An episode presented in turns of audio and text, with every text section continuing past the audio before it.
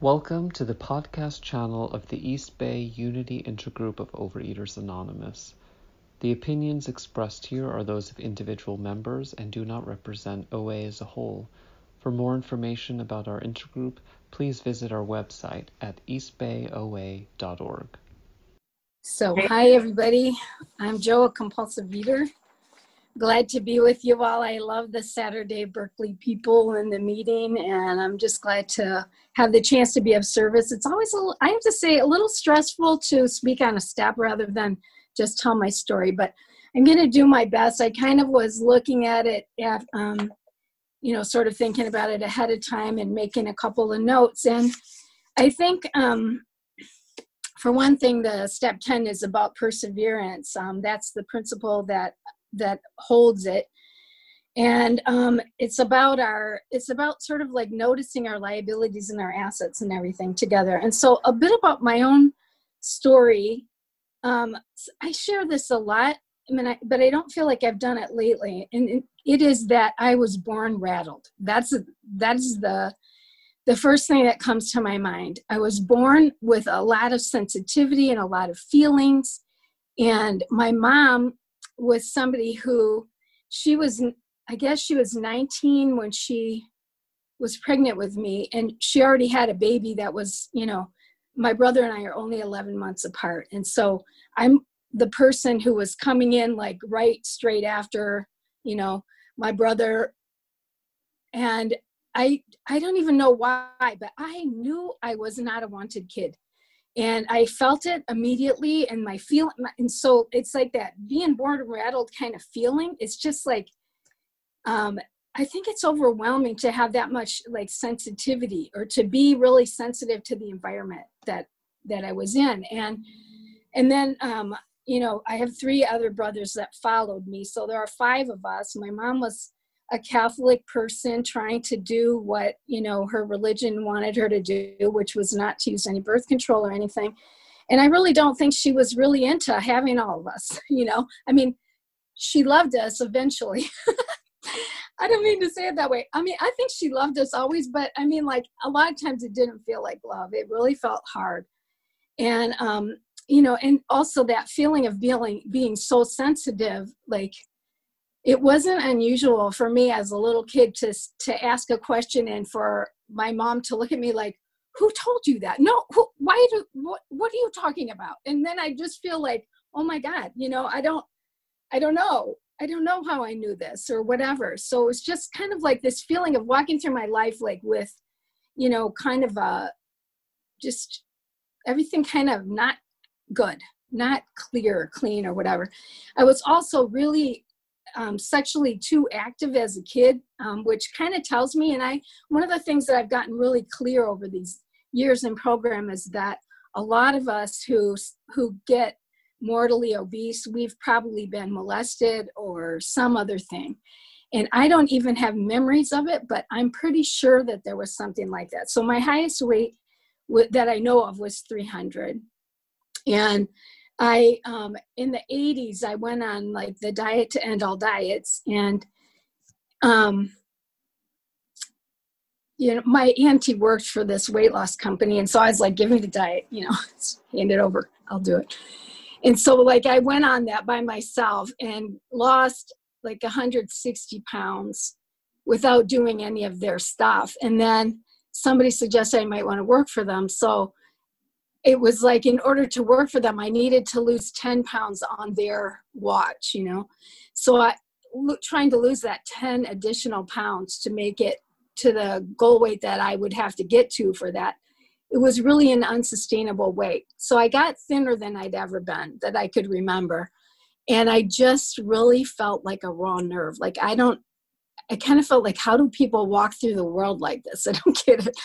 So um, I think that there was a lot around that, you know, like being like uh, 300 pounds and not being able to fit in the world, but being protected. Like I couldn't fit in restaurant booths I recently shared this. I, I broke a metal stadium seat. Now, seriously, how could that happen? I don't know, but I did. And the guy who was with me was one of my roommates and he he offered to change seats because he heard it and he offered to change seats with me. So i mean i've had those very embarrassing things of not being able to fit in a restaurant booth or, or you know the plane seat when i sit down and people don't want to sit by me because i'm taking up too much room or whatever all those kinds of feelings and stuff but there's a safety about it and um, so i think that that sense of being like protected within it and food soothed it took the edge off of everything.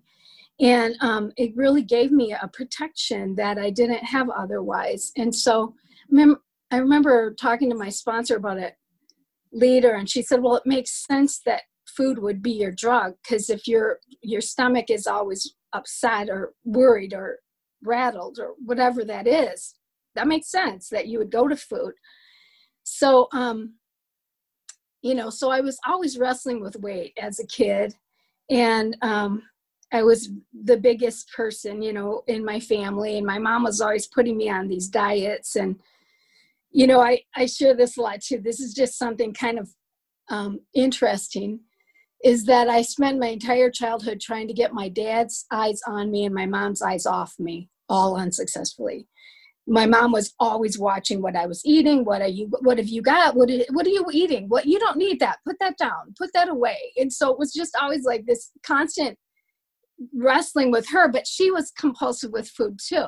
So I feel like now I know better that a lot of the what what was happening was her own you know feelings about how much she was eating and so then kind of like we're doing this together so she projected upon me and so we both started that you know the weight loss thing that most people do where they have the meetings like in 1967 we started it together. And um, i probably lost like 20 pounds or something which at that time was probably my weight what i maybe even smaller than i am now. Because i remember i fit in my brother's jeans and that was like amazing to me that i could put on his jeans like. But um so we started the diet thing together. And you know we were eating all the horrible things that they made us eat back then. They've changed a lot but we used to eat things like pudding made out of gelatin and red pop and shit. It was horrible. Mixed with powdered milk or whatever. It was horrible. So anyway just you know like having that constant sense of um, being wrong somehow like how what i ate was wrong how i behaved was wrong. I was kind of too sexual in ways that were not really good for me. Um and you know that sense of being able to like have food to comfort it was really a big part of my childhood.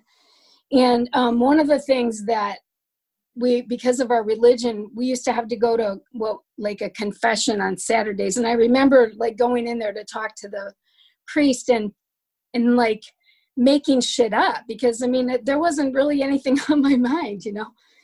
Um so like but it didn't fix anything. I remember like i would just still feel like i could i would never tell him anything that was real for me like you know what i felt ashamed of or whatever. I would just make up these lists of things and so it didn't fix my insides at all. And i was just walking through the world really just feeling horrible all the time and acting out of that. And one of the things and like back i i don't i was when i was 19 i met my husband and we um and fell for this guy that was addicted to heroin um had no real prospects or whatever. And the two of us decided to get married, right? And, and bring this little girl into the world who now turned 50 and is amazing. And I can't even tell you how amazed I am at that because her start was so rocky. But, you know, one of the things that happened during that time was that I just, we lived in a place where it wasn't quite as safe as I would have liked. Um, it was like in a neighborhood in Detroit where it wasn't unusual to see police surrounding a building and telling people to come out and including my own husband. Um, and it just didn't feel safe. And so the fact that i and we didn't have food money. We didn't have like you know like most of the money we had it was going into his arm. So the idea of having um getting more food was constant. And i didn't even realize how much my drug my addiction was affecting you know what our life was. As much as his his heroin addiction i thought it, that was everything. But i mean really he was using all the money. And so our money our food was just bad food like pancakes and peanut butter and jelly in the same jar and bread and butter. And i was just constant i couldn't stop eating. I, but it was all bad you know so when i get to be 300 pounds i'm like i don't fit in the world we're not together anymore i don't know what to do really i have no no sense of what to do and you know like I just didn't fit anywhere. I it's it's hard to imagine that really how that was or what it would take to get my body to be there again. I I wonder about that. But one of the things that happened around that same time was a friend of my mom's, her best friend, who was somebody who saw me and it was just like such a helpful thing to have somebody look at me and see me and call me forward in some fashion in some way and I remember just, I was feeling so horrible about myself. And my sponsor has been my best friend since um, the 70s. So she was with me at this time. And I was telling my mom's friend how I felt like there's a story called the Thornbirds. And if you're not familiar with it, it doesn't matter. But there's like a girl in there where she's kind of like the bad girl. Her name is Justine, and she's the bad girl. And she has this little brother who is named Dane and he's really holy and he wants to be a priest and he's really this holy little boy and i remember saying to her to bets this woman i said i'm justine. I'm just bad. I'm just bad to the you know i can't i don't even know what to do. And she said she looked at me like and she said oh joe you're dane. Like you're the holy kid. And i was just like what? Because I had walked through my entire life feeling horrible, bad, guilty, no anything. And I have to tell you, that was like the first time somebody actually saw the essence of who I am. And this is where step 10 now, you know, so I think like that's like what it was like. What happened? That moment with her that happened was like uh, something going off in a way that nothing ever had before that. And then, and so like, and part of my life at that time was to be in this kind of kind of fundamental Christian um, group of people, and so there was something about it that you couldn't, I couldn't afford to really look at my my pluses and my minuses. I could only feel terrible and I but I had to pre, like I had to be a good Christian in in this way. And so it was like all the things that were weighing on me, the sexual things, the the not feeling okay, not feeling good, all of those things that were weighing on me, I couldn't look at them. I couldn't do anything about them. I had to just pretend. And so what happened and what it's like now is that daily 10 step. I can't even tell you how what a gift it is to have something like this um, where we do a step four and a step five. And so when I did the step four and five, finally somebody like listened and let all these things start coming off, you know, start falling away. And and when it talks about in step 10, it says that it removes the stumbling blocks, that that's the purpose of it to our living and it allows us to recognize our emotions and walk through them. And I have to say that my emotions were always way too much for me. And um, just being able to like take time to sit down with other people and now to do it on a daily basis. And the thing that's really lovely about step 10 is that it's about our assets too. You know, we get to look at both parts of ourselves like the parts of ourselves that are weighing us down and then the parts of ourselves that we're not maybe even recognizing that are actually holy like her saying that to me like you're Dane like you're you're a light, you know, you're something else in the world. You're not that. You're not that bad girl. and so she had me rise up to something that I don't think I could have done. And um, the step 10 that I do now, it really, I have like two different ones. And one of them is thanks to one of our members that used to send me a daily email one that had like all these questions on it. And I want to share you some of the questions because it's like a two sided paper. I do one side and then the other side. So the first side talks about gratitude, courage and commitment, and acceptance and forgiveness. And then the back side is um, did I do my best to be happy today? How meaningful was my day? Did I do my best to receive love? How much did I give? And it's just like kind of lovely. So it's like on the plus side of things. How did I nourish myself? Turn problems into opportunities, share up, do my footwork. What were moments of satisfaction, contentment, serenity, fun? How was I kind, helpful, mindful? And then on the bottom part is Did I betray myself, not listen, not honor? Did I abandon myself?